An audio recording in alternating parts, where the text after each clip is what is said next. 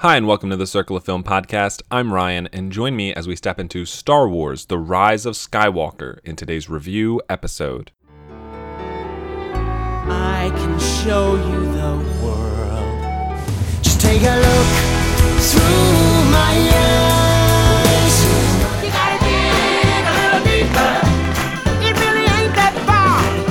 It is Thursday. The statistics episode for Rise of Skywalker will be uh, will be released simultaneously with the review episode uh, to make up for missing Monday and Wednesday's episodes this week. And um, yeah, uh, just to be f- clear, uh, there's going to be mostly spoilers in this episode. I think when I reviewed The Last Jedi, I did an episode that was without spoilers, and then I did a, uh, an episode that was just all spoilers. And there will be a brief, brief spoiler free section uh, to this episode, uh, but then the majority of it will be all spoilers, uh, hard and fast, coming at you completely. So, without any further ado, obviously, uh, this is a huge movie, one of the most anticipated movies of the year, the climax and finale of not only the recent trilogy of Star Wars episode films, but the cap on the entire Skywalker saga. Nine films, uh, including two spin offs that are connected to the films, that, you know, it. It's a it's a huge deal. It's a big deal. So many childhoods uh, are connected to Star Wars, Jedi, lightsabers, Skywalkers, Darth Vader, etc. And um, you know, it's it's a movie that is going to mean a lot to a lot of people, uh, one way or the other. So, in my Letterboxd review for this movie, I, I kind of break down my my journey through the Star Wars movies and, and how I arrived at the headspace I was in when I saw Rise of Skywalker, what I was thinking about as I watched all the previous films uh, for their first times and subsequent viewings.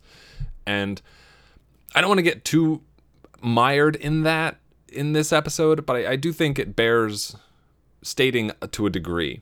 And so I I watched all the Star Wars movies, including Rogue One and Solo, uh, chron- in chronological order, um, in preparation for Rise of Skywalker.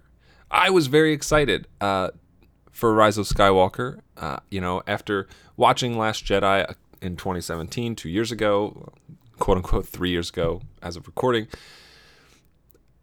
I was really looking forward to the continuation of that movie.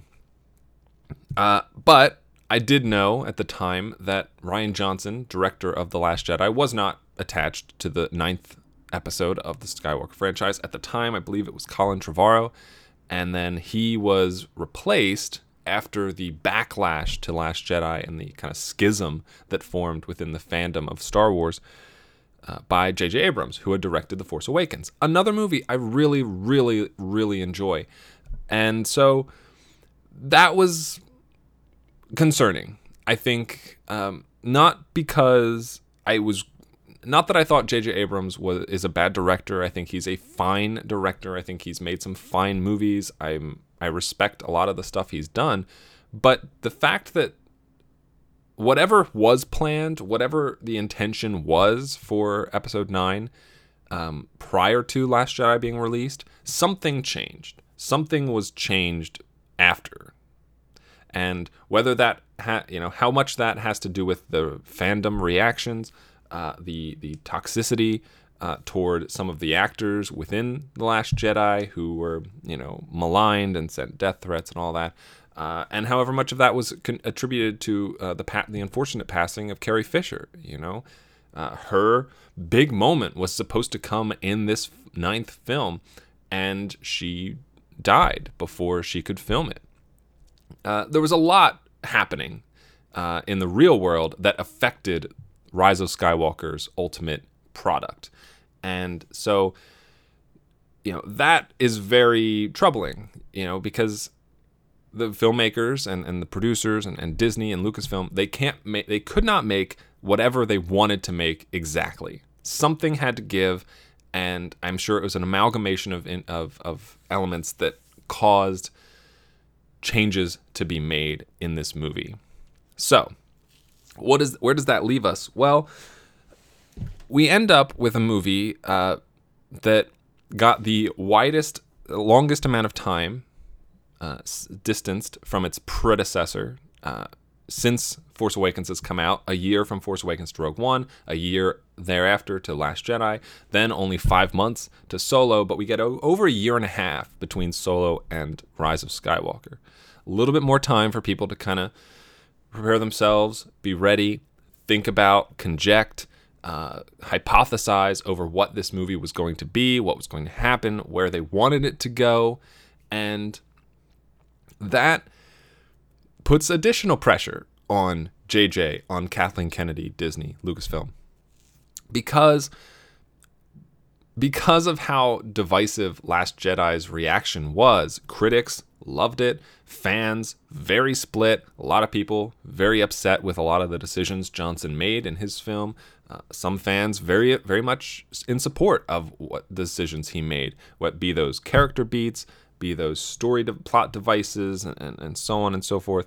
Not only for the characters of the new films, but the characters from the old films, Luke, Leia, uh, and Han and, and, and the just all that everything was you know the very divided and it really felt like if if we continued and, and had more of whatever the last jedi was doing uh, those fans who were insulted and offended and, and angry would only become more so on the other side, the fans that really enjoyed The Last Jedi, the fans that appreciated every, the things that it did, uh, would probably be turned off by a film that went walked walked that back, as it were. So there wasn't a way to win. You, you could not win making The Rise of Skywalker. It's not something I would ever want to have to do. Uh, there's way too much pressure on this film, and you know I I can't not give credit to J.J. Abrams for even daring to take up that responsibility. You know, it, it's just so monumental. It, it it's you know it, it, could absolutely have been you know career ending for whoever stepped into that director's chair. Uh, I think J.J. Abrams is going to be you know fine. I think I think he's kind of bulletproof in that regard, given the past responsibility, uh, past things that he's made. But um, anyone, you know, could could have stepped in. Colin Trevorrow, I think, if he makes The Rise of Skywalker, and it wouldn't have obviously been the same exact movie, but you know, if he makes that movie and it's awful, that could be it for him, right? Like he he's had multiple uh, attempts to kind of hit these big budget films, and in my opinion, they've all been bad. Uh, so anyway, um, that's kind of the problem, you know, like, or that's that's the reality of the situation. J.J. Abrams stepped into a, a very very bad situation where he knew he couldn't please everybody. He knew he was going to upset some people, and um, there wasn't much else he could do. So he tried to. So Rise of Skywalker really felt like him trying to do everything he could to appease as many people as possible, and at the same time try to end a, a trilogy, a trilogy of trilogies and um, you know make a make a good film in the process, uh, despite you know real world many real world issues.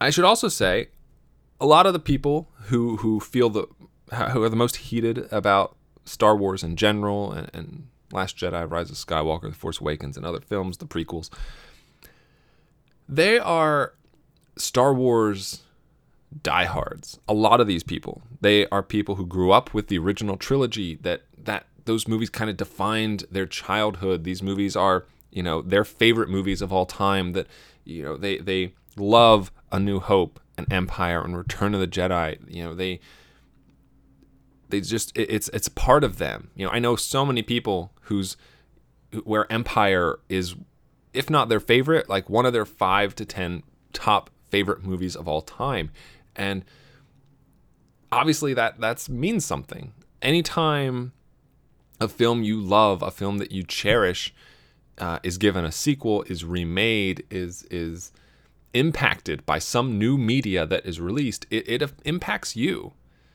You know, my favorite movie being The Nightmare Before Christmas, if they make a remake of that, like live action, if they make a sequel to it, you know, that's going to impact me greatly. And I, I wish it wouldn't. You know, I wish there would be no way to affect this perfect film that I have attached to myself. But that's just not the reality of, of how movies work and how media works and how stories work. You know, if they, you know, they make a sequel to The Nightmare Before Christmas and it changes things. It diverts futures that I expected. I have to consider that I could just ignore it and, and, and try to limit myself to to the film I've known since the 90s, the film that I grew up with, the film that I love and know almost by heart. But there's always going to be a part of me that's like, yeah, but I do know that the filmmakers made this decision in the sequel. And when you're and, and you know that's just a single movie uh, standalone as of right now whereas star wars it's a trilogy it's a it's a cultural um, footprint that is enormous and when you layer on top of that the prequels that are themselves divided that brought in a whole new generation of fans to Star Wars but also in the process really hurt some of the people who who cared a lot about that franchise it, it's no wonder that Star Wars fans are sensitive. And I don't mean that as a slight against them. It's not a problem to be sensitive. You know, if you care about this franchise, if you care about these movies, you know, I, I'm, I love that. That makes me happy that people care about movies so much, that people would care about a specific franchise of movies this much. And but but at the same time, you know, it does lead to some of these reactions that we got from these new movies. People who are super on board with everything Rian Johnson did or with everything J.J. Abrams did uh, in Force Awakens, and people who are absolutely against. You know, like, I don't want to remake New Hope. I don't want to, you know, slap uh, slap uh, everybody who's cared about these movies in the face with what Rian Johnson did, et cetera, et cetera. And I, I think but I, I do think that there's a way to be outraged or offended or, or upset or angry that doesn't cause harm and, and, hurt other people. You know, the, the, the, the, the hard and harsh words that were used against Daisy Ridley, against Kelly Marie Tran after The Last Jedi came out, and, you know, just the awful things people said, you know, those are not, those aren't real fans. You know, if, if you really cared about a, a franchise or, or anything, uh, I, I just I can't fathom the mindset of, of someone who, who feels that way, who thinks that way. You know, whether or not you enjoyed uh, Rose's character or whether or not you, you like Rey, you know, these are still movies in the Star Wars universe trying to do something to entertain, trying to do something uh, to to build upon what has come before them, and to my for my money, they do that. You know, all of these movies, for better or worse, do something to add to what came before them, and I, I might quibble about that that comment with uh, with regards to Solo, but they do they try to change and and and and mold this franchise from the the absolute greatness that it had, you know, when the original trilogy came out, uh, even to the very very maligned prequels that came out in, in the early aughts and, and late '90s.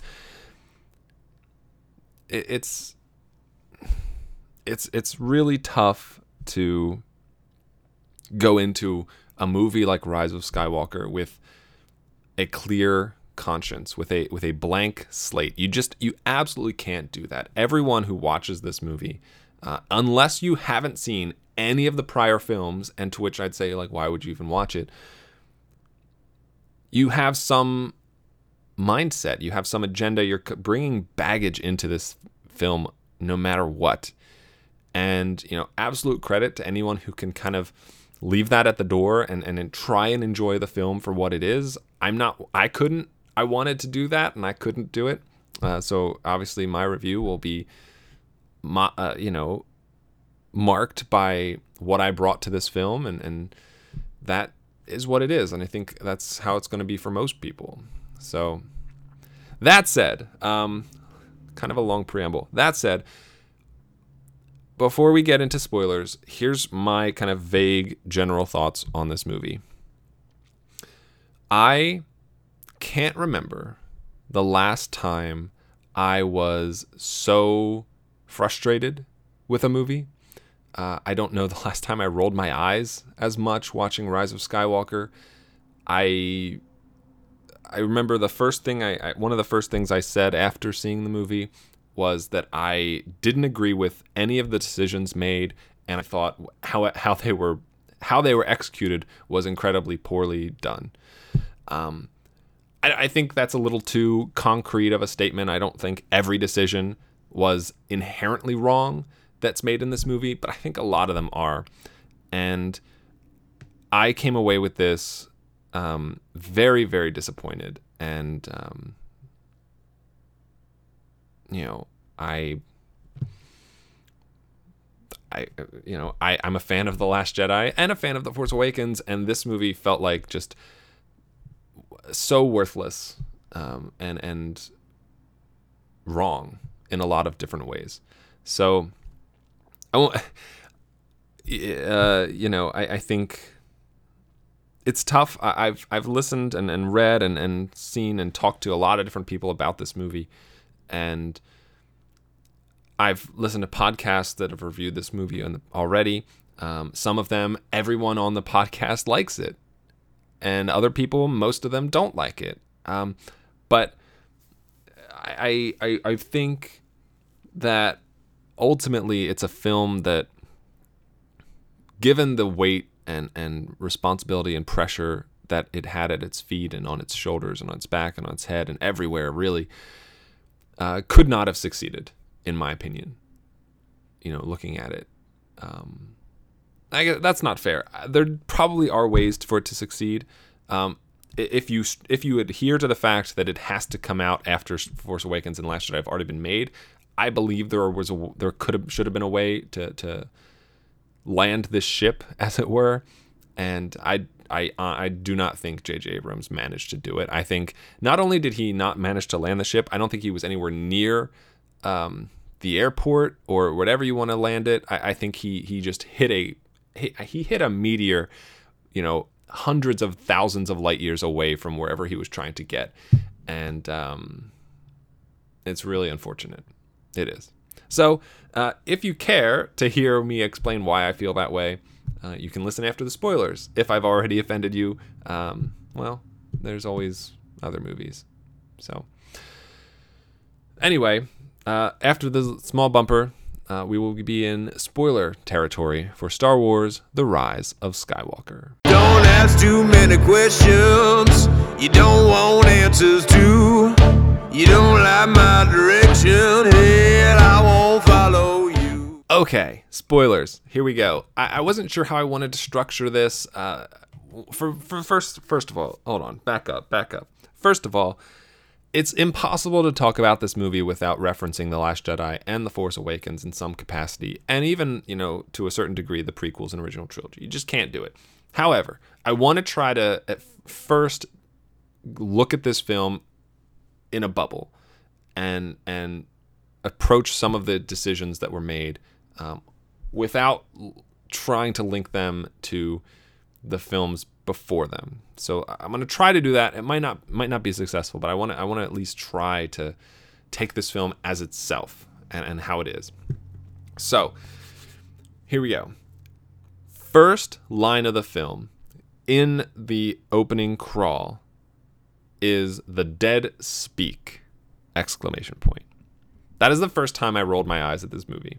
It was already off to a bad start from the opening crawl. I knew Palpatine was still alive. I had heard his voice in, in some promotional material at some point along the way.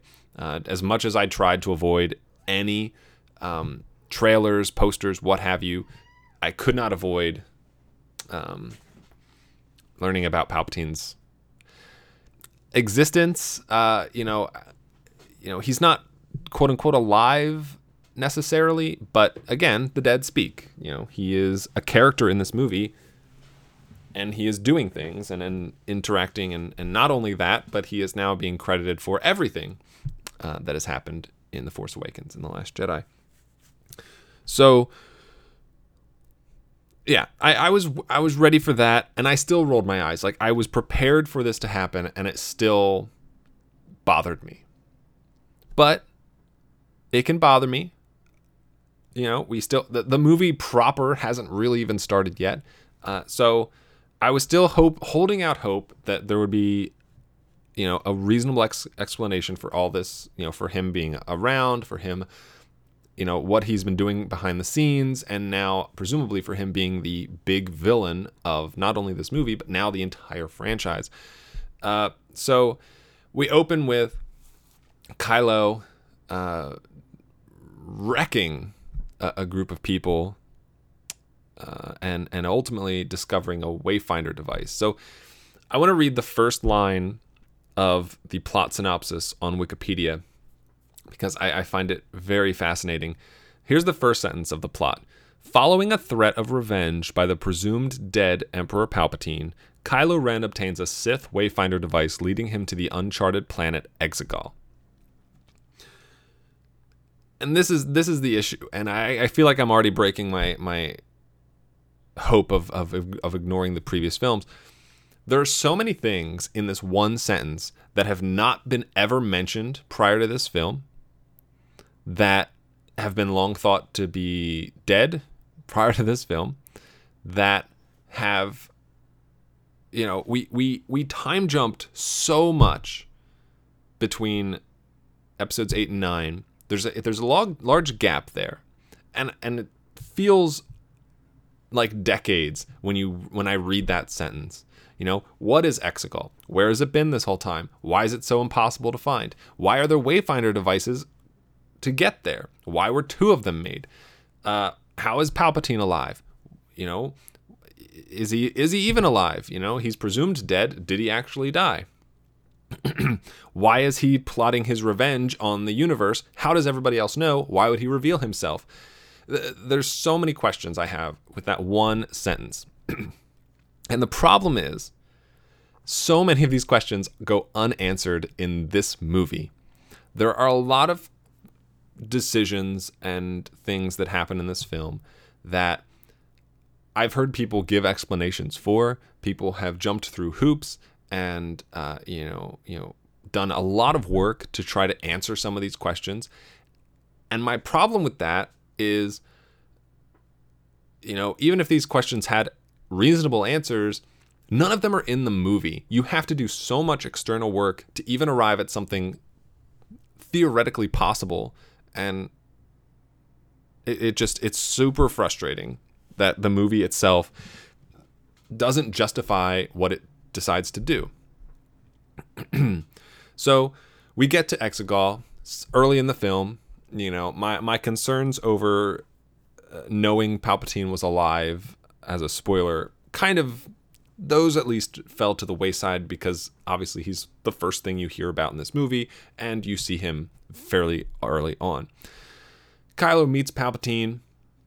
We learn that Snoke was a puppet that was created by Palpatine uh, and um, was used to lure Kylo to the dark side.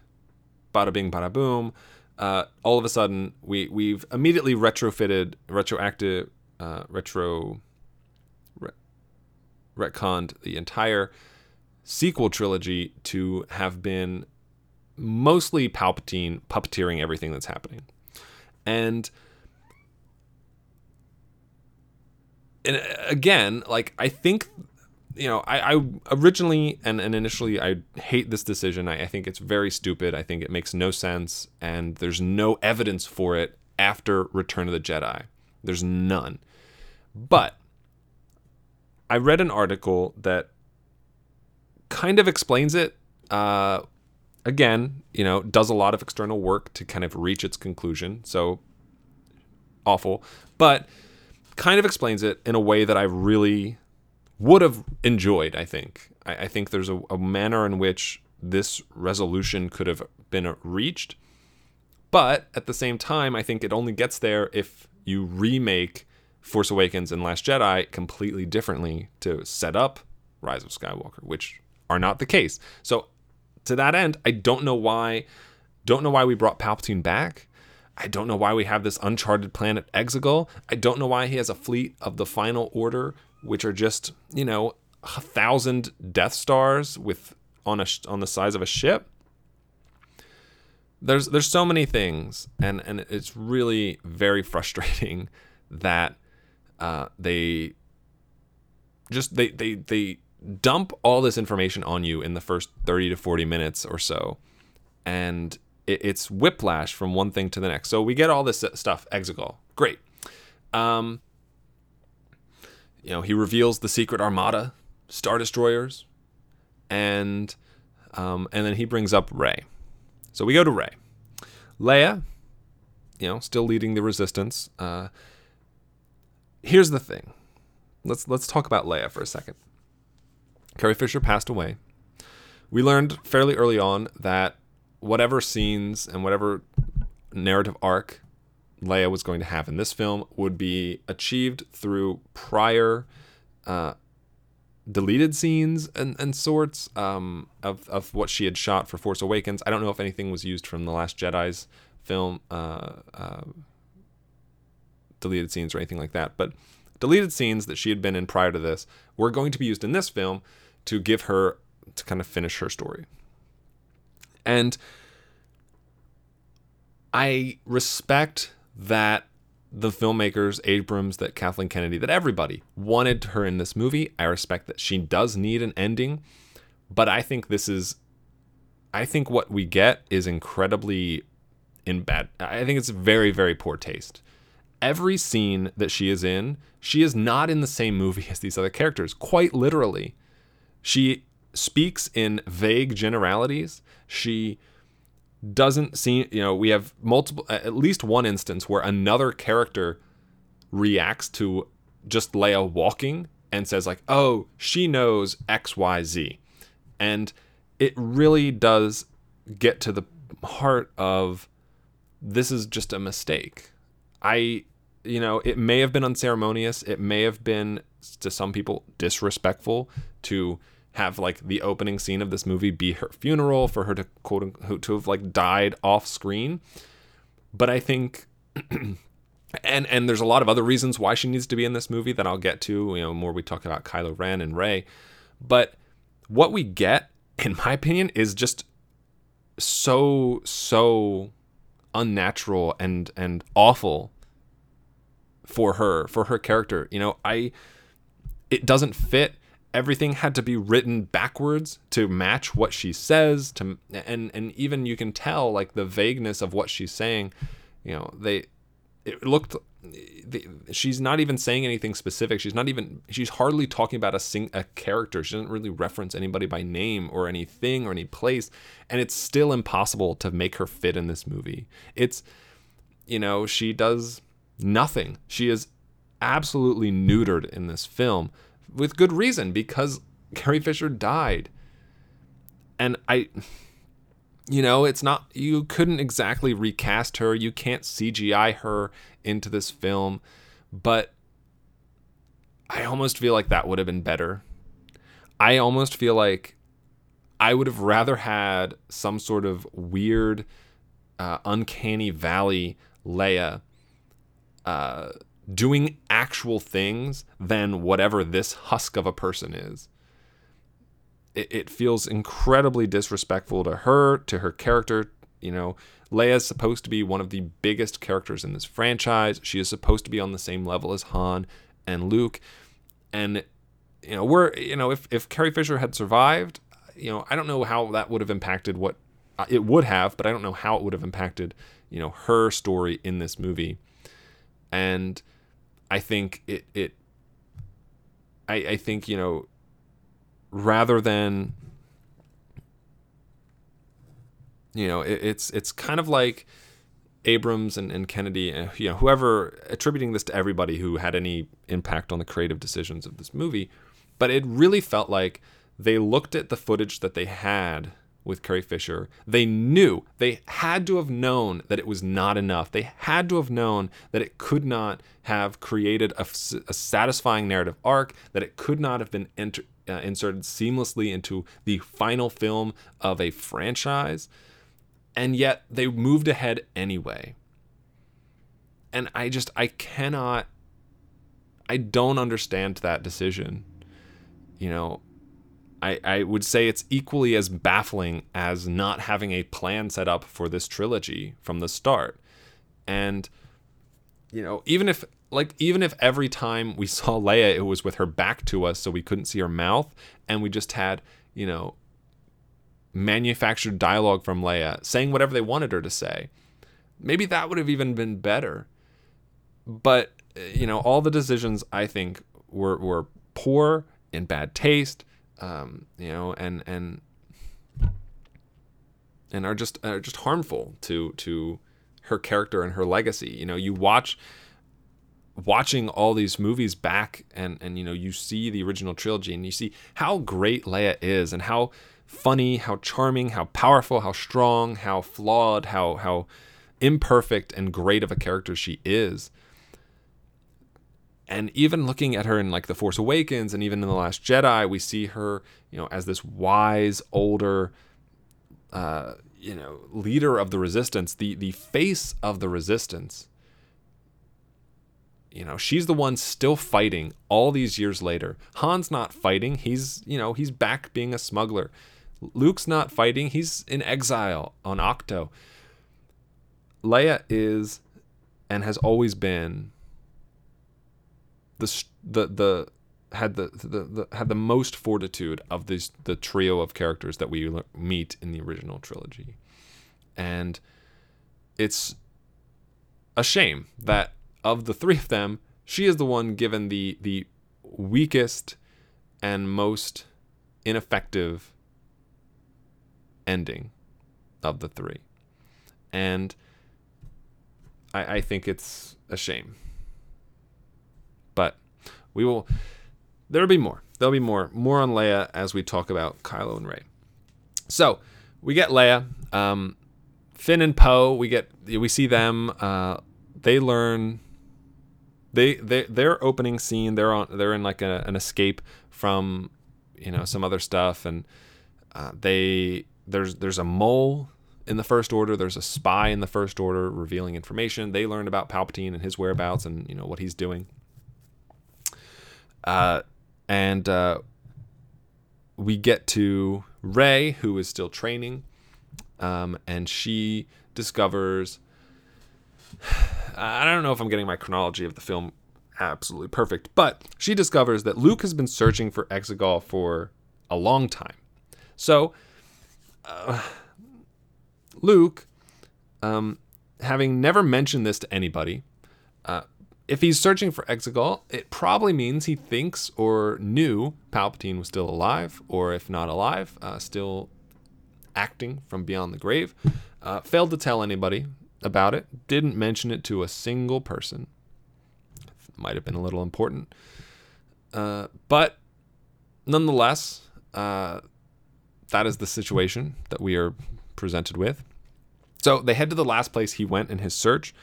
Um, which is like a, a desert planet with a you know cultural Cinco de Mayo type festival. And that's where we meet Lando. Lando Calrissian. Uh, Billy Dee Williams reprising his own his old role, and uh, more to the you know more to, point, to the point about Leia. Lando gets more to do in this movie than she does. Uh, we didn't see him in the past two films, but he gets a lot to do here. He gets his ending, he gets his moment, and uh, Leia doesn't get a moment in this movie, as far as I'm concerned. But Lando, you know, points them in the right direction, and uh, Kylo's tracking them to their location. And this is where we get uh, a couple of things. We get the Knights of Ren, who are pointless, absolutely pointless. They make no impact on this film whatsoever, in my opinion.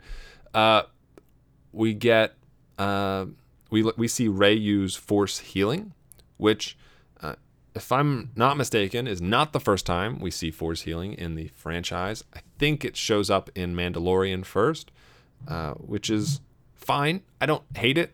I think it could have been presented a little bit better um, as the film progresses and we see force healing played out a couple of times after this. I think, I think visually, when when Rey heals the worm or snake or whatever it is. Um, no, this doesn't explain it. Um, the the wound looks pretty superficial, but uh, painful for this worm thing. It would have been nice to see Rey react to to the amount of effort she had to exert to heal it. Uh, I don't think she needed to be like knocked unconscious or anything, but you know, it should have you know should have winded her. You know, should have should have something should have it should have she should have felt it. We see it next again uh, when she heals Kylo after stabbing him in the chest, in the stomach. Uh, that absolutely should have knocked her unconscious. You know, I think that looked like a wound he was going to die from if she didn't heal him. And I think healing him, rendering herself unconscious, and, you know, if you see her kind of winded and, and exhausted after healing the worm, she would have known that this could put her in a very susceptible and vulnerable position. And to do that in front of Kylo Ren, someone who she has had a very difficult relationship with, someone who she's just been fighting to the death, who she stabs in anger, I think would have gone a long way to showcasing how how how much she she believes in his ability to turn to the good side if that is the route that this movie is going to take which you know it is. You know rendering her you know mo- motionless and, and and such like that would have gone a long way to establishing the turn that Kylo ultimately takes. Better than in my opinion the way they do do it with Han and Leia dying. Um, then we see it the third time this would one give us reason to believe uh, to know that if Kylo brings Rey back to life, he would die. Um, because I think as that scene is presented, it's very silly. It's very poorly shot. Uh, I, I, you know, the, between you know him not having a single line of dialogue after "ouch," uh, and and just you know, falling down the pit, coming out of the pit, kissing her, bringing her back to life. I, I think there's so much that could have been done better about that sequence. But if that's what they want to do, heal the worm, heal Kylo, Kylo heals Rey, killing himself. Give it establish that it costs something. And I think, you know, it almost feels like a Sith ability at that point. If you're like it, you have to use up your own life force to do a thing, which is which is kind of how what how it feels when someone when when we see people use force lightning. But I think in this instance, it's I'm sacrificing. I am transferring my own being into you because I I care about you. I I want you to feel, be better. I want you to be healed, and it takes it takes something. You know, it, it should cost something. It should it should mean something. It should affect something in you when you do it. So I, I wish that was the case with the force healing. I like the force healing as a thing, but I, I think it could have been handled better. Um, we then get one of my one of the things I really like about this movie. So I've been talking mostly about things I don't like. There are some things I do. Here's one of them. They cut they get out of this cave that they're trapped in, this this sand pit, and Kylo and Rey kind of confront each other. Kylo's on a, a speeder ship. Rey is just on her feet. I don't like. She turns around, stops, looks back, waits, runs away. Or, or I think she runs first, stops, looks back, and then jumps backward and slices off part of the ship that Kylo is riding in there, parts of this cinematically look cool. Unfortunately for me, I thought it was just so egregious and unnecessary and extra that like if she's gonna cut part of the wing, there's so many, in my opinion, better ways to have done that. She could have thrown the lightsaber like a boomerang, uh, which I think I've seen somewhere. I don't remember exactly where I'd seen that before, but I think it should might have been in like a commercial for the new game. But like that's a thing. She can force pull it back to her after, or no, Snoke does it. Snoke does it in um, the Red Room.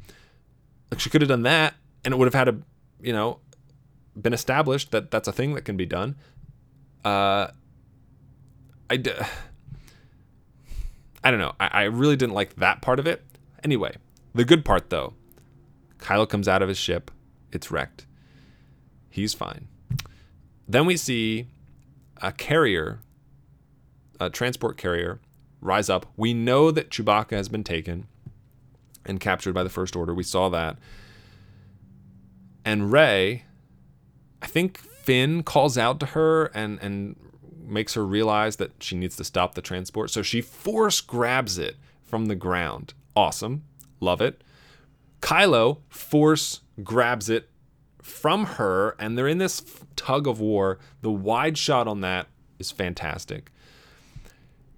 And you know, they're both exerting all their power, they're both exerting all their strength, trying everything they can to to overpower one another. And for a moment, before the, before we move on, this shows, I think, for me, whatever's happened before, and, and we've seen this multiple times where Kylo and Rey become locked. Uh, so they are v- both incredibly powerful, and it's shown time and time again that they are equal footing. When they both grab the lightsaber at the end of Last Jedi and it rips apart, uh, you know, you, you see how equally matched they are and for the most part, up until this point in the these most recent movies, Rey's kind of gotten the better of Kylo when they fought.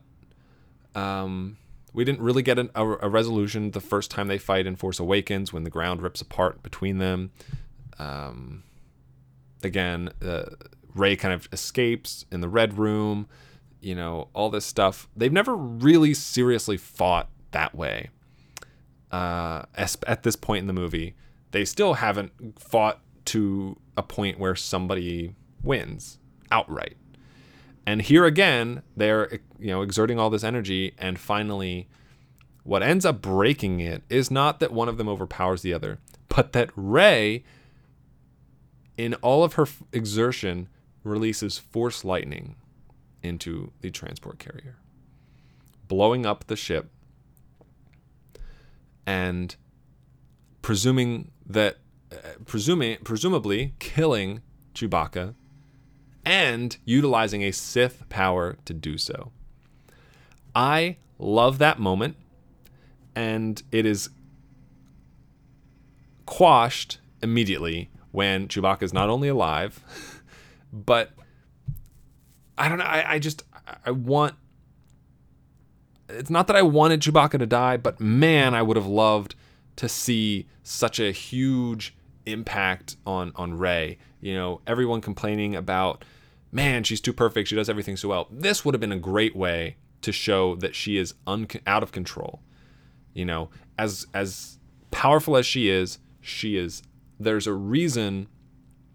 You know, Luke was right to be concerned about her and, and her abilities, her un, her raw, untamed potential and this would, in my opinion, would have been a great way to show um, the extent of that. So I like the visual of it. I like initially what happens. It's a little unfortunate. I think it's immediately walked back when Chewie's alive, but uh, I do like her, you know, using the Force lightning and that coming through. So uh, they anyway, they anyway they find this dagger. This is also key. Uh, hate this dagger. This dagger is awful. It's stupid. It makes no sense. So let me set this up. You got a dagger. Nice little blade. Probably can kill and has killed some people in the past. Serrated edge that when you hold it just right and you're standing on the right spot,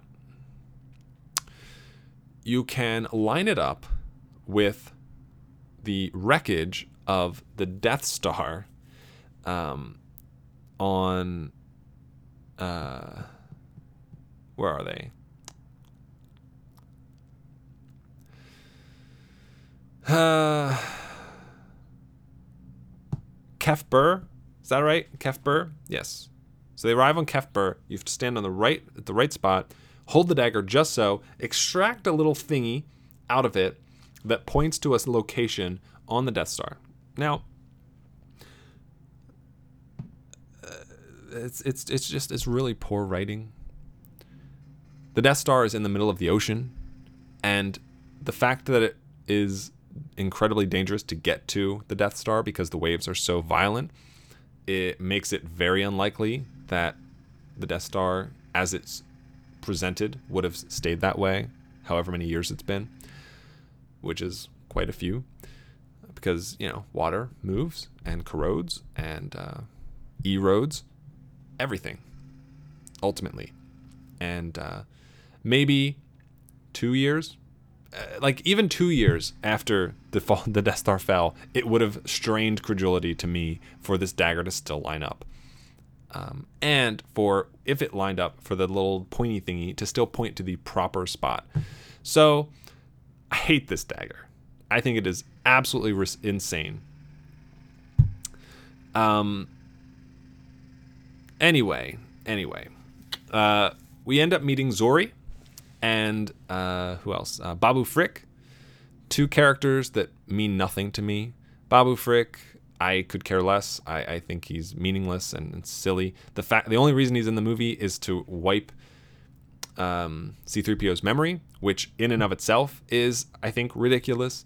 Uh, um, and then Zorii is an old flame, uh, or rather an old acquaintance. I guess it's never really. Con- I don't know that they confirm whether or not she and Poe used to be a thing, but uh, she gives a. We meet her character, and I think she gives this backstory to her character that I actually like. I, I think you know she has a decent backstory, a good motivation, but the issue here we're introducing a new character with a new backstory to a movie that is the finale of a franchise, and then the, we don't even use her. She doesn't go with the group. We see her like once later on in the movie when it's when it matters, and her impact on the film, her impact on Poe is negligible, other than to make him appear to be a heterosexual, and her impact like she looks cool. I like Keri Russell.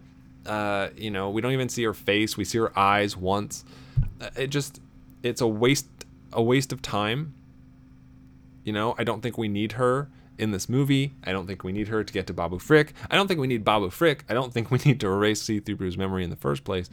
Um, like I it just it's just such a contrivance.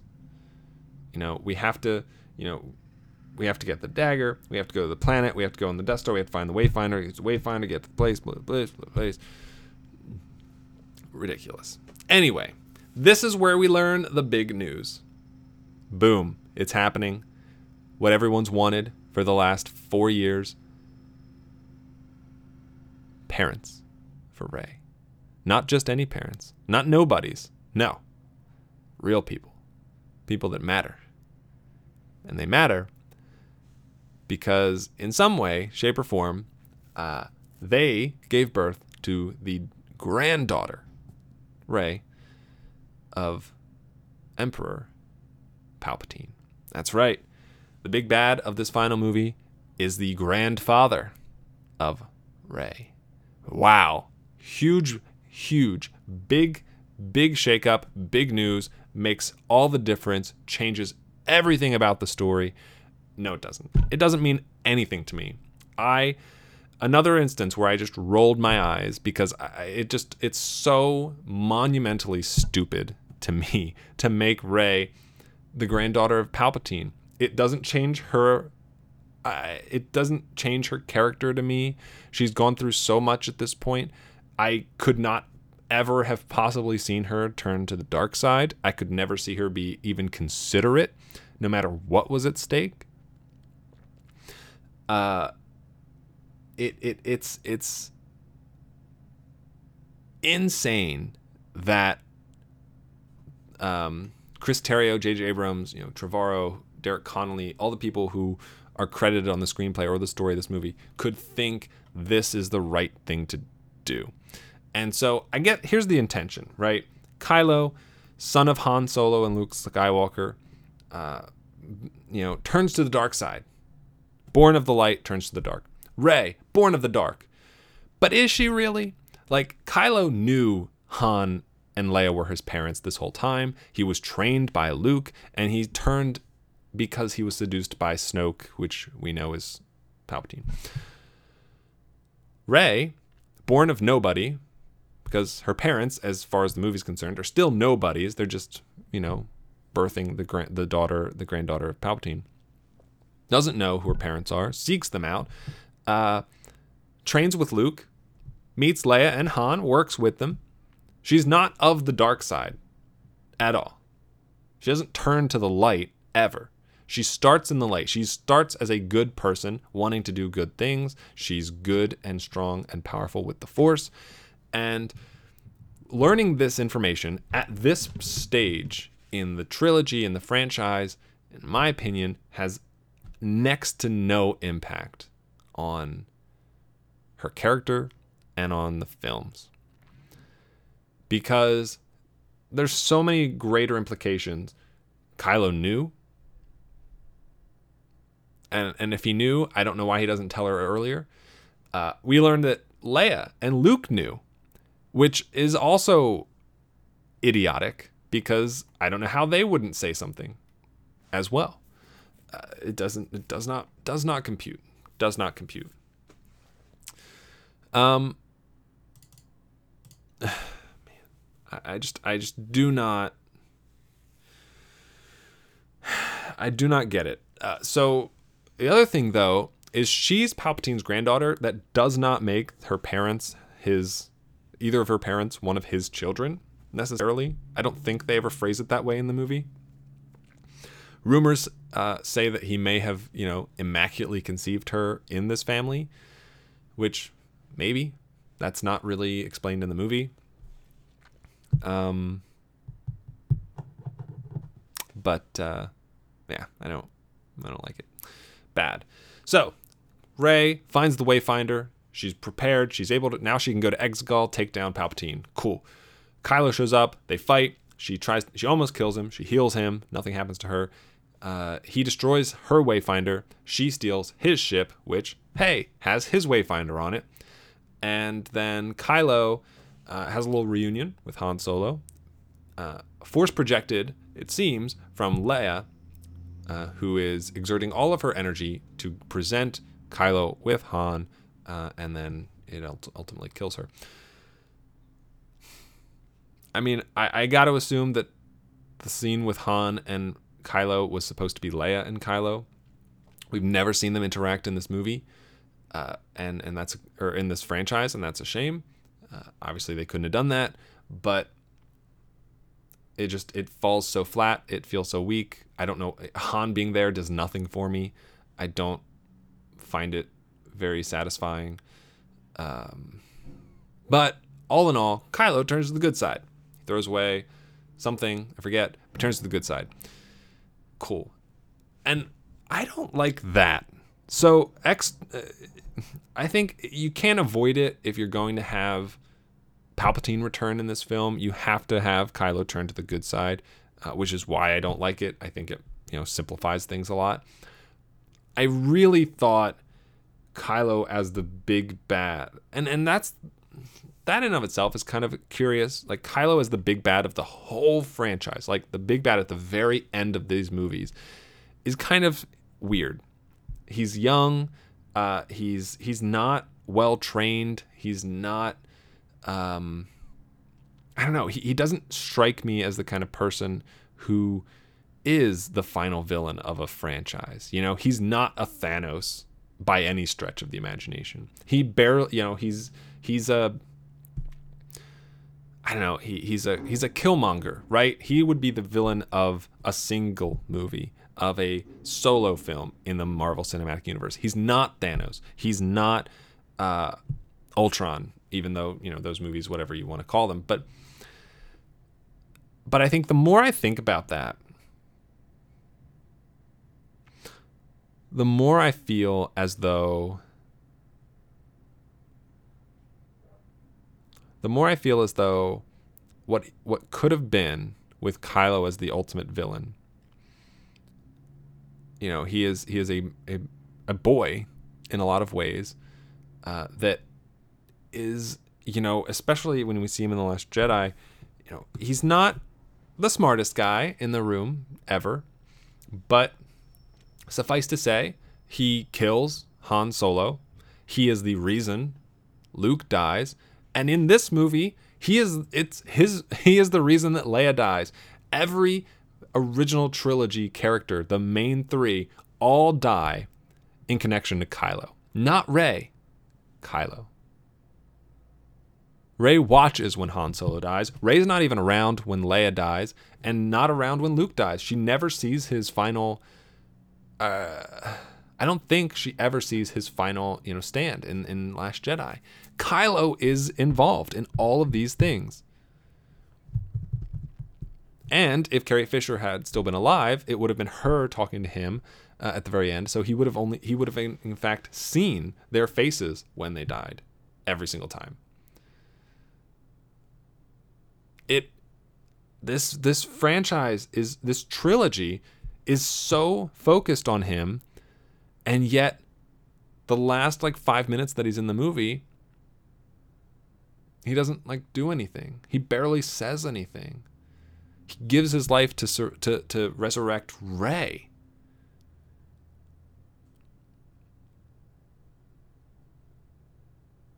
And I, I think that's just such bad, bad writing, and I think those are bad decisions.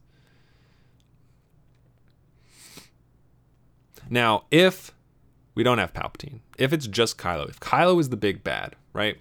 Um, how does that work? Is the question.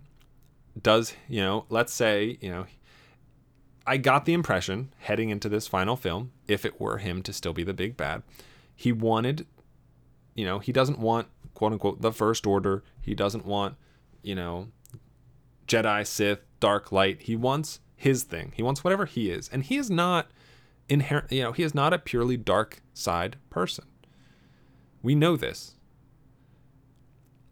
but he's definitely uh, if it's a spectrum you know he's closer to the dark side than the light side he's over the midway point for sure uh, just like Rey is for the light side. And i don't think she's an, a perfect light person either. I think there's this great shade these shades of gray in them that i love that I, I think are worth exploring. And i think this final film could have done a great job of showing of you know maybe it could have brought them a little closer to the center in on either side. Maybe it could have you know, I kind of see a, pa- a path where if Kylo is the supreme leader, the First Order doesn't agree with the changes he wants to make now that Snoke's gone. The First Order refuses to to listen to him, and it creates this struggle between him and Hux. And you know, maybe we can get the Knights of Ren in there to do something worthwhile and meaningful. And now we have Rey on the outside and, and the resistance and Leia watching this sort of power struggle, va- power vacuum even, with Snoke's death, uh, as Kylo, Hux, First Order, Knights of Ren, both, and I think it would be you know fascinating to see their struggle, this this struggle for power. You know, here's here's the theme: the struggle for power causes irreparable casualties, not on both sides necessarily, but on innocence, right? They still have, you know, presu- you know, they have so much power between Kylo and, and the First Order and Knights of Ren that it, it's it's absolutely conceivable and probably very likely that planets nearby will be, you know, destroyed in the wake. People will be damaged, hurt constantly, and that is what brings Rey and the Resistance into this fight at the end. That is what causes them to take charge. And then you have this sort of three pronged finale between the First Order, whether that's Hux or if you want it to be Richard E. Grant, whatever. I. Hux's character is very. Man, I really wish it wasn't Donald Gleeson. I wish it was somebody older. I, I give like 15 years somebody 15 years older than Donald Gleeson, I think, would have been perfect for that role. I think he's just too too young. I think he's too childish of a, of a character, and uh, I wish he was a little older. However, that aside, if you know that that's probably the weakest element of this potential final film is that I think Hux doesn't he's not exactly the kind of person that you would believe is the big bad, even less so than Kylo. But suffice to say, let's say Hux, Kylo, Rey, three prongs. Yep. Um, then you can have, you know, you like we like Star Wars likes doing the the the one v one showdown, Kylo, Rey, the uh, space part, First Order, Resistance, and then you know this this third thing, some third thing, ground ground fight, right? And that can be Finn's thing, you know, Poe and the and the Resistance, Finn and the ground stuff can take on the Knights of Ren somehow. Boom, three things, done. Uh, and then the resolution of that, uh, you know, gives us success. I, I, I think I just I did not have that prepared. To be fair, like to, I will admit, I, wasn't planned. I, I didn't think of that through. But man, to me, that sounds like an infinitely better movie than the crap pile we ended up with. So let's move on. Let's move on. Hux, talking about Hux, he's the spy. He's the one in the First Order leaking information back to the Resistance. Why? Because he's pissed that, um, you know, he's pissed that that Kylo has the power. He is the second in command of the First Order, second only to Kylo. But yet, in this movie, he looks like he's barely even in control of his own people. He looks like he can barely order a storm, stormtrooper around. Richard E. Grant's character shows up because we don't believe, really, that Hux is, is powerful enough to do anything, and he's killed unceremoniously, which is fair for that character, but uh, it just. You know, you- again, I think it's the difference between playing with the cards you're dealt and folding and trying with the next hand. And by doing that, you you forsake everything that came before. You you ruin and and destroy all the stuff, everything that's been built up. So, yeah, I, I think Hux's turn as a, as a spy is awful and stupid. I think Richard D. Grant as the new face of the First Order is also stupid. Um, I don't care about him. I have no connection to Richard D. Grant's character. I don't know anything about him. He has no story. He has no arc. He's no personality. Uh, Hux, at least, uh, whether it's a good or a bad personality, has one.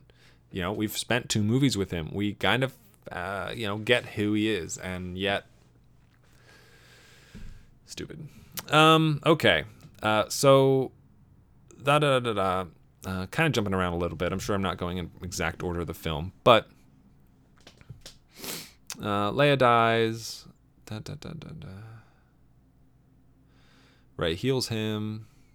So then Rey takes. So Rey doesn't know that she has his Wayfinder yet. She goes to Ahch-To, where we meet Luke again. She tries to throw away her lightsaber. He catches it.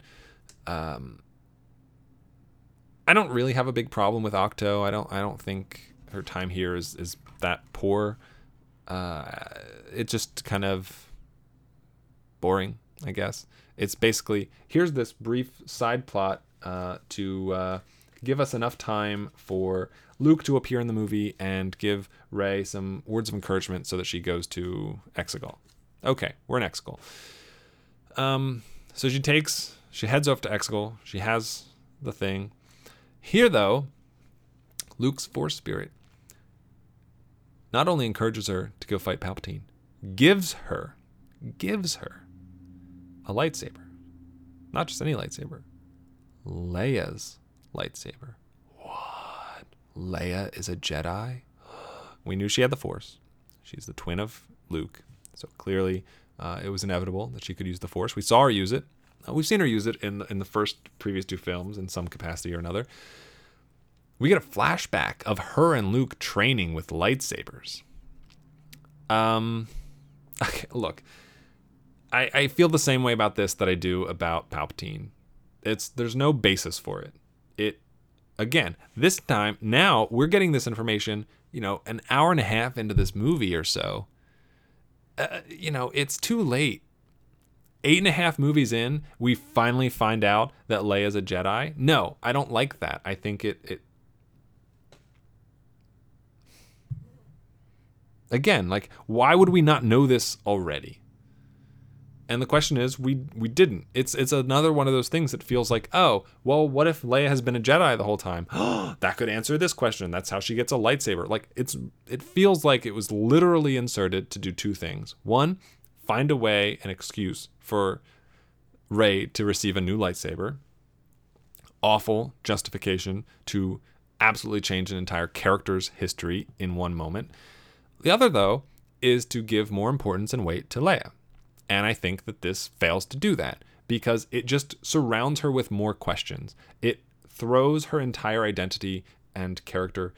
Uh, it makes it so much fuzzier than we thought. You know, this movie, if you know, if we're seeing Luke's movie, if we got Han's movie previously, if this is Leia's movie, it should solidify and and define and resolve her character, not throw it into question. Stupid. Um, uh, Kylo talks to his dad. He's like, ah, okay, I'm Ben again. Cool. Um, uh, Palpatine destroys one of the planets with one of his Star Destroyers. Fine.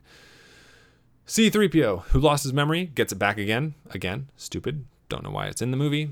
Uh, I heard, though, that it doesn't include the events of The Last Jedi. And, like, I mean, there are a lot of points in this movie where they just immediately, like, they just totally, like, middle finger The Last Jedi. But really? Bad to me. Very stupid. Uh, the Resistance follows Rey to Exegol. Rey confronts Palpatine. Uh, he demands, he wants her to kill him.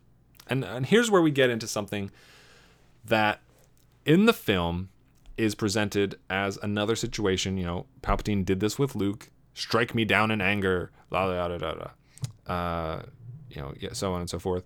And she does. He does the same thing to Rey. Strike me down in anger, and I will become even more powerful. Uh, but in this time, this way, he actually says, "Strike me down in anger," and I will transfer myself into you. In this movie, I hate this. I, I think it, it's very poorly executed. I think it's very poorly explained. Um, all of a sudden, he is every Sith, and all of a sudden, every Sith is going to become part of Rey if she does strike him down, or whoever strikes him down. I guess is theoretically a potential uh, vessel. But what this does lead to is something I do like. And, and I, it doesn't really impact this movie because I don't feel like it's in this movie. But externally, if Palpatine has been alive this whole time, let's rewind a little bit. We hear him talk to Anakin in the prequel trilogy about Darth Sidious and his ability to prolong life and bring people back from the dead. And so, if you kind of think about that a little more, think of the rule of two. Always have to be two Sith. He tell he says that in his error, um, uh, or Darth Plagueis, I'm sorry, not Sidious, Darth Plagueis uh, was killed by his apprentice, which we kind of get the impression that that was Palpatine. However, if Darth Plagueis's spirit entered Palpatine, right? Because he struck his master down in anger, then it would only sir, you know, it would only make sense that he's want, you know, he's now older, he's getting old. He wants somebody younger. He wants somebody in good shape to do the same to him so that he can transfer his spirit into them and you know continue on. So he picks Anakin. But then uh, that doesn't really go so well. Anakin's limbs were all hacked off. He's still very powerful as Vader, but you know, he's not exactly a, a physical specimen anymore. So he's off the table. So then he turns his attention to Luke. Luke's very powerful, very strong with the Force. And he thinks he's getting close, but instead of turning Luke to the dark side, Luke turns Vader to the light. Vader kills, kills um, Emperor Palpatine, and uh, he can't transfer spirit into him because one, I don't, well, I don't know if you have to be, you know, very close to the person proximity, but he throws him down a shaft, so he's not really close at all. Uh, so, and he doesn't want to be Vader either. Somehow he's able to keep himself alive. Somehow he has a granddaughter named Rey. Somehow he turns, you know, he eventually he uses the visage of Snoke to turn Kylo. He's like, oh, I can be Kylo. But then he meets Rey. Rey's better. Rey is stronger. Rey can be more powerful. I will turn Rey. I will get Rey to kill me. I will inhabit her. Bada bing, bada boom. I still live on, and uh, great things and, and evil things can be done. That is a fascinating interpretation of the rule of two, recontextualizing what the rule of two actually is. It's not a way to prevent all the Sith from dying out in the same way as it's actually meant to provide the master of the two Siths with a new vessel with which to enter. I think that's awesome. That's not in these movies. At least if it is, it's very briefly touched on, if ever mentioned. I think that's really cool. Unfortunately, uh, it's not exactly exemplified in these films. But we're left with Palpatine wants to transfer all the spirits of all the Siths into Rey. Just in the nick of time, Lando brings everyone uh, from across the galaxy into this battle. Um, Lando. He just he disappears for an hour of the movie, shows up with a fleet. Cool. How did it looks like Endgame. It's far less impactful, and it turns it. It's just like into a CGI slugfest with a few close-up shots of people flying ships, uh, and I don't. I, it's it doesn't mean anything to me. I'm not attached enough to this, and to to this conflict. I don't. It it doesn't. It just it just doesn't. That's all. It just doesn't. Uh, we get Poe and Finn out doing their thing. Like, oh, there's this one little beacon tower that if we kill it, it, you know, none of the ships can do anything. They're all rendered useless. Bad writing. Eventually, I don't know why they can't shoot the thing, but they can't. Eventually, the beacon, whatever the signal it's emitting, is transferred up to a different ship. Okay, now I have to kill this ship. Not all of them, just this one. Again, bad writing. Don't know why we had to switch things. Um, we also have Jannah, who I totally glossed over because I think she's an irrelevant character. But man, everything about the final battle, um, outside of the Kylo Rey Palpatine dynamic, is meaningless to me. In my opinion, I think it's all poorly executed. Uh, you know, spectacle, sure, it looks like a spectacle, but it doesn't feel like a spectacle, and that's the problem. JJ's great at give, making things look fun and look good, but he never he's really really shit at making them feel fun and feel good and feel emotional and feel impactful. You know, this is you know, if this is the Star Wars Endgame, I should be in tears multiple times watching this movie, caring about these characters. I didn't feel it. I, you know, like Chewbacca dies or quote unquote dies, C3PO loses his memory. I don't even have enough time to register that these impactful moments have taken place because in the next scene they're undone, they're rewound, they're you know, they're walked back. Time and time and time again, this movie refuses to let you feel for the characters. It just, you know, it doesn't. So, Kylo shows up, or Ben shows up. Uh, he destroy, he beats the Knights of Ren, so you know they're worthless. Uh, he joins Rey. There's a really cool moment where she they force time with each other, and she like puts the lightsaber behind her back, and then Kylo pulls it from behind his back. It's cool. Uh, could have been, I don't know. It's cool. It's cool. It's fine. Uh, Rey fights Palpatine. He overpowers her. Kylo shows up. He's overpowered as well. Uh, Rey grabs both of the lightsabers.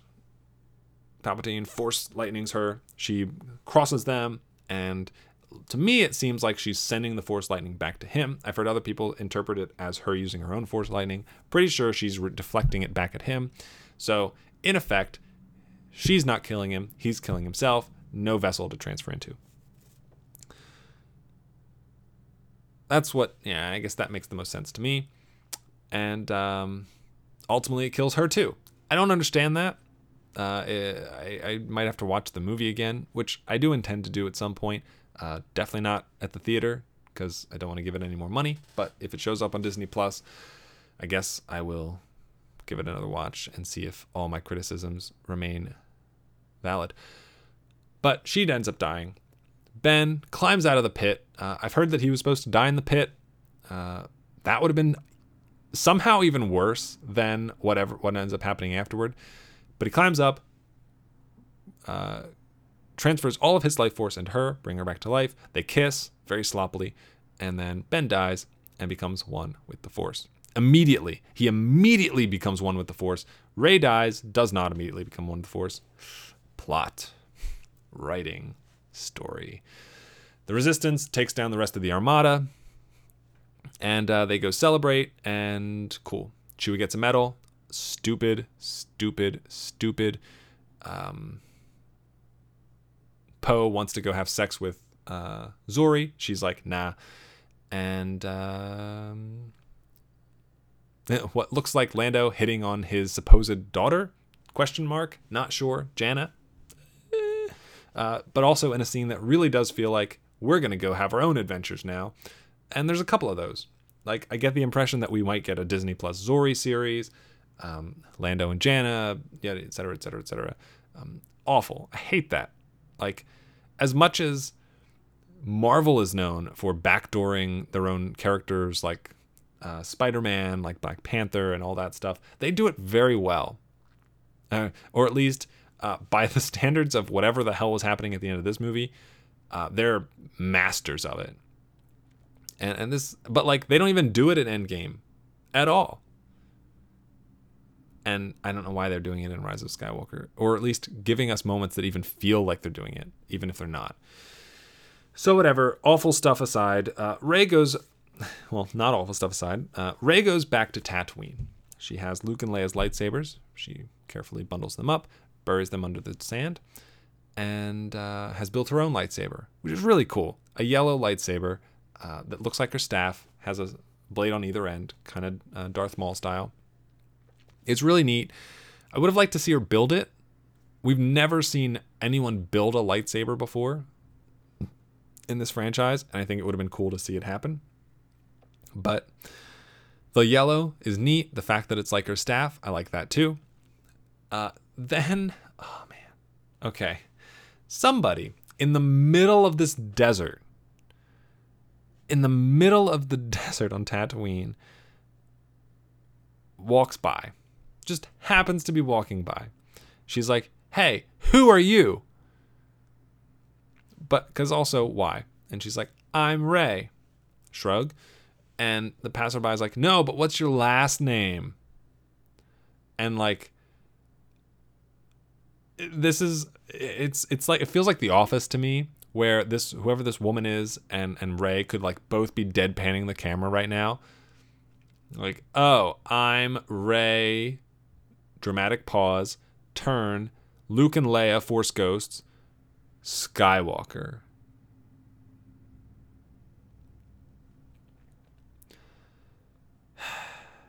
Um yeah. I look. She's rejecting her name of palpatine which i don't even really consider that her name.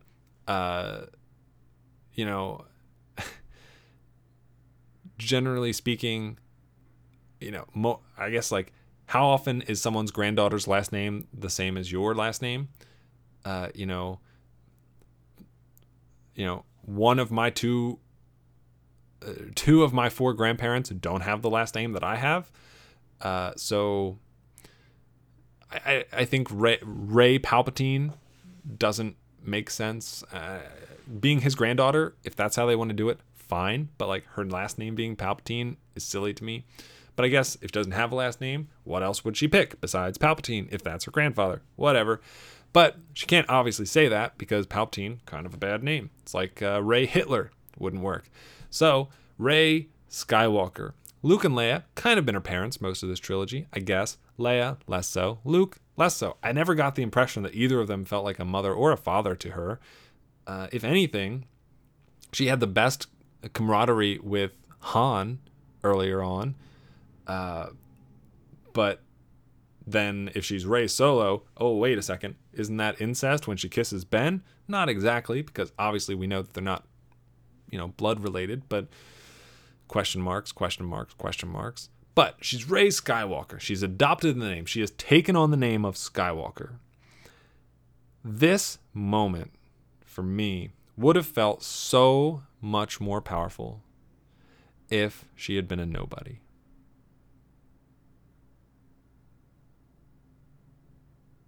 And I think if they had structured the films a little differently to make it, you know, to make Luke and Leia appear to be more of her parents, that could have been cool too, uh, to kind of help the situation along. But I would have just also been as happy as. I, mean, I guess like if this is the way you want to set up the final shot of your movie, her saying Rey, the person saying, "But what's your last name?" and she says, "Just Rey," that doesn't really work as an ending. But I don't know, man. I, I don't even like everything that happens on Tatooine. I don't like at the end of this movie. I don't think it needs to be there. I don't know how you how, how you do end the film necessarily, but this is not it. I saw great joke, great meme, lots lots of love to whoever create, came up with this idea. That the ending of this movie is basically her saying Rey Star Wars. And that is so true and so monumentally stupid to me that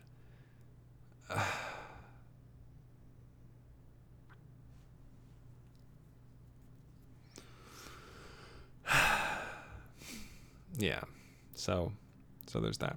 I glossed over a lot of things. Rose, not in this movie at all. Not at all. Doesn't really show up. Um, what else? Sure there's a couple other things.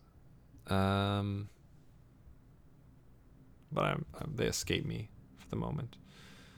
Uh, I don't know. Just like Finn and like, like I barely talked about Finn and Poe. They don't have a lot to do in this movie. Uh, they eventually become co-leaders of the resistance when Leia passes away, and it just kind of goes to further solidify that one, they should have either been, uh, they should have been like they should be gay partners, uh, which would have been awesome. They're not, or the fact that they're the same friggin' character. Uh, it, it when they're with Rey, they have a functionally they functionally serve the same purpose. They both shoot blasters. They both have snarky comments. They both do this, this, this. The only difference is that Finn used to be a stormtrooper, and Poe flies goods, flies ships well. That's it. That's that's pretty much it. You could combine these characters very easily, you know, and this film uh, does nothing to differentiate them. Whereas I feel like at least the previous two films tried to separate things, tried to give them their own thing, tried to give them their own agencies, their own characters, their own plots. Here, they're like together the whole time. They do everything together. They should either be, you know, making out in the corner or one character. Whatever. Bad. Bad, bad, bad, bad, bad, bad, bad, bad. Um yeah, I don't know, man. Like I really don't like this movie. I think it is really, really bad. I think I would even I would even say it's awful. I think it's an awful film. I think it's poorly made. I think the amount of times that it works and does something right are just very few and far between. Um, yeah, uh, it's very disappointing. It's very, very disappointing. Um, I hate the way they treat Rose. I hate so much, so much of the movie. That said, um, so let's kind of give this. We're kind of reaching the end here. Kind of, what are we at? Hour and twenty five minutes, boy. Um, so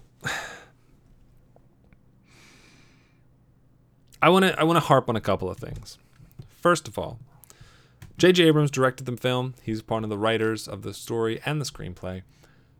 Obviously, part of this debacle is is on him but it is not all his fault. And I would even say uh, it probably isn't even the most the majority of the fault is not his either.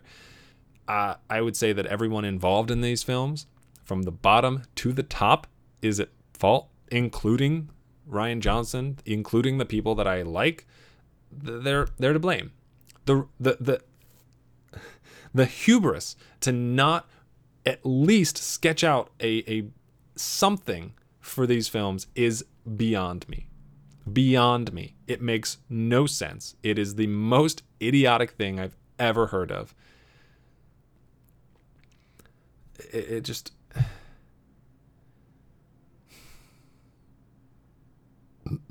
I don't I don't get it. I do not understand. I cannot comprehend the decision making behind the scenes for these three films. They deserve to end this way, to end on such a lackluster, underwhelming, disappointing note. For me, and and you know, this is like the extreme of it to me. This is as much of a, a failure as Batman v Superman. Now, there are definitely moments of Batman v Superman that are poor, uh, are worse than what you're going to find in this movie. Martha is worse than anything that's in Rise of Skywalker, but there's so much in Batman v Superman that while I wouldn't say is good, is acceptable. There is ve- there's so much less in this movie that is acceptable to me. The story, the plot, it is convoluted, it is jumbled, it makes no sense.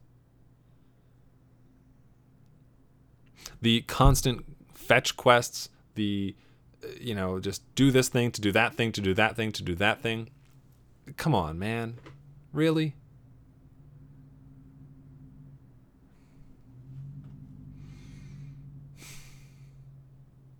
But like I said, this is a film that had the the potential to to succeed with it is so infinitesimally small. You know, even the the best possible result for this movie is probably not as good as you know the majority uh, you know it doesn't it probably barely makes it in the top half of of all Star Wars movies because it's just the the the ceiling for how good this can be, given the path that we took, given Carrie Fisher dying, given you know the the schism of the fans, all that put together, you just you could not have made a good movie that way, a great movie that way. It would have it would have been the shock of the century if that had come if that had happened. If this was better than Empire and and A New Hope I would I would have you know insanity. Insanity. And for me hearing people put it on the same level as those movies hearing people say it could be better than any of those movies is is just I mean like hey I, I if somebody likes this movie if somebody enjoys this movie more power to them. I'm I'm happy for you. I, I think you know, obviously every movie has somebody that enjoys it, and I think this is you know another movie that I didn't like. I and and a lot of people did, and a lot relatively speaking compared to one, uh, but you know, it just the, the, it's a fundamental difference in how I look at movies and how everyone who enjoyed this looks at movies. From not only a, a contained within Rise of Skywalker standpoint, but from an macro sequel trilogy, macro Star Wars franchise standpoint, I cannot understand being satisfied or happy with the product that was given.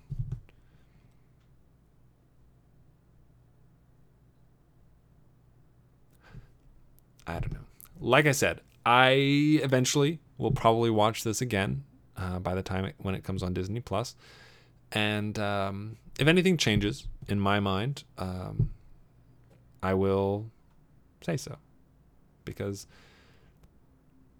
I think it's I'm obligated to after being so negative on the film, I think it'd be my I'm obligated to go into what I what's changed and what I've liked and what what's grown on me or or what with time has has angered me less, I suppose. That said, um, this is not my least favorite Star Wars movie. Not quite. Uh, I think it is better than The Phantom Menace, and I think it's better than the Clone Wars animated movie. Period. Um, I ended up giving it a 24. So there are there's a there's a long way to go for it to be absolute garbage. Um, you know, it, it's it's one of those instances where you know it's not like the the effects are bad. It's not like you know it's it's the writing. Uh, not, it's not even like the performances are bad. Some of the performances are very solid. I like Daisy Ridley. I like uh, Adam Driver. Uh, even John Boyega and and Oscar Isaac. They're not poorly acting. It's just the, the the characters are written poorly, and so I'm not going to penalize them even further for for for that. You know, um, D-O. There's a droid, new droid, D-O. Uh, probably the best thing to come out of this movie. Not D-O itself, but his his primary line of dialogue, which is no thank you. And that's kind of what I want to say to this movie. No thank you. You know, I'm gonna un, until I for for the time being, Last Jedi is my franchise finale, and uh, it's not quite as bombastic as I expected the Star Wars finale to be, but you know, it's the one that works for me.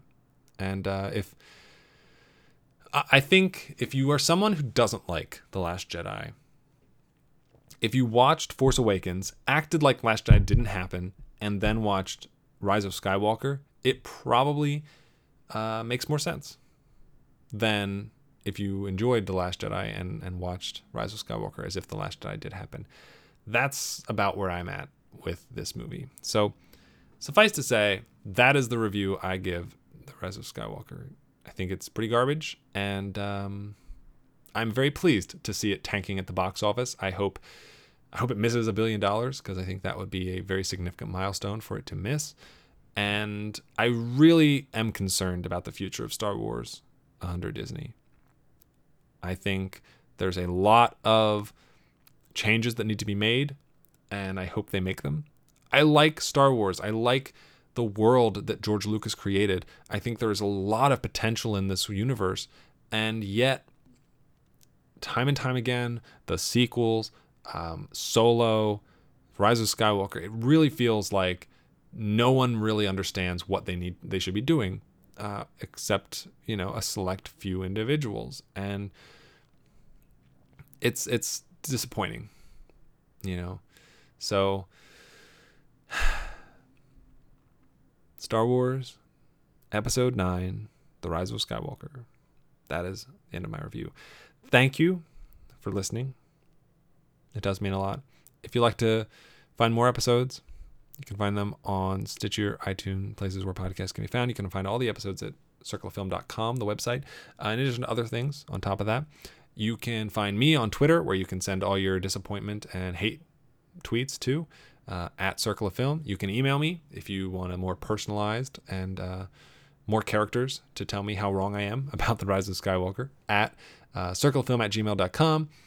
Or uh, you can find me on Letterboxd, where you can read my review of Rise of Skywalker and tell me how bad it was and how good the movie is. Uh, Letterboxd at Circle of Film. If you would like to support the show, like it, rate it, review it, subscribe to it, tell somebody about it, listen to it. Or if you are so inclined to become a patron at patreon.com slash circle of film, where for as little, little as eight cents an episode, you can get early access to everything that comes out early. And um, that's it. Thank you for listening. And as always, have a week. So long, farewell, our readers say goodnight. I know she'll never leave me, even as she fades from view. So long, farewell, our readers say adieu. Nothing's really left or lost without a trace. Nothing's gone forever, only out of place. So long, farewell, oh, what our readers say. Wait a minute. Wait a minute. Wait a minute.